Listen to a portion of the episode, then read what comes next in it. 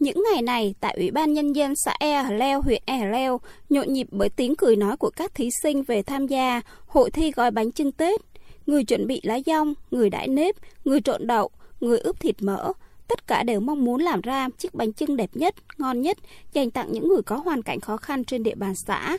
Ông Phan Văn Đức ở thôn 7 tham gia hội thi cho biết. Mỗi năm Tết cổ truyền phải có bánh trưng xanh, cho nên là tôi cũng à, tham gia vào à, à, gói bánh thì trưng cái à, bánh trưng xanh vuông mức thì à, cũng à, cầu mong cho một cái năm mới tràn đầy hạnh phúc, ấm no. Nhận trên tay cặp bánh trưng ấm nóng, ông Trịnh Ngọc Quỳnh ở thôn 1 xã E Hở Leo, huyện E Hở Leo, tỉnh Đắk Lắk không khỏi xúc động. Bản thân ông Quỳnh sức khỏe yếu, ốm đau liên miên, con cái đi làm công nhân ở xa chưa kịp về, hoàn cảnh gia đình khó khăn. Tết đến nơi nhưng chưa sắm sửa được gì. Nay được chính quyền xã và các tổ chức đoàn thể thăm hỏi tặng quà đã giúp ông phần nào yên tâm đón Tết.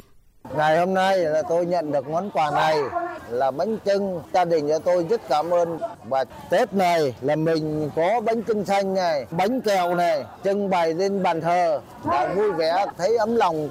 Không chỉ được nhận những cặp bánh trưng, những hộ nghèo, người già neo đơn, gia đình có hoàn cảnh đặc biệt khó khăn trên địa bàn xã còn được Ủy ban Nhân dân Mặt trận Tổ quốc Việt Nam xã E ở Leo phối hợp với các nhóm thiện nguyện trao những phần quà thiết yếu ngày Tết như kẹo, đường, bột ngọt, thực phẩm. Thông qua phiên chợ không đồng, bà Mai Thị Hoa, Chủ tịch Ủy ban Mặt trận Tổ quốc Việt Nam xã E Leo, huyện E Leo, tỉnh Đắk Lắk cho biết.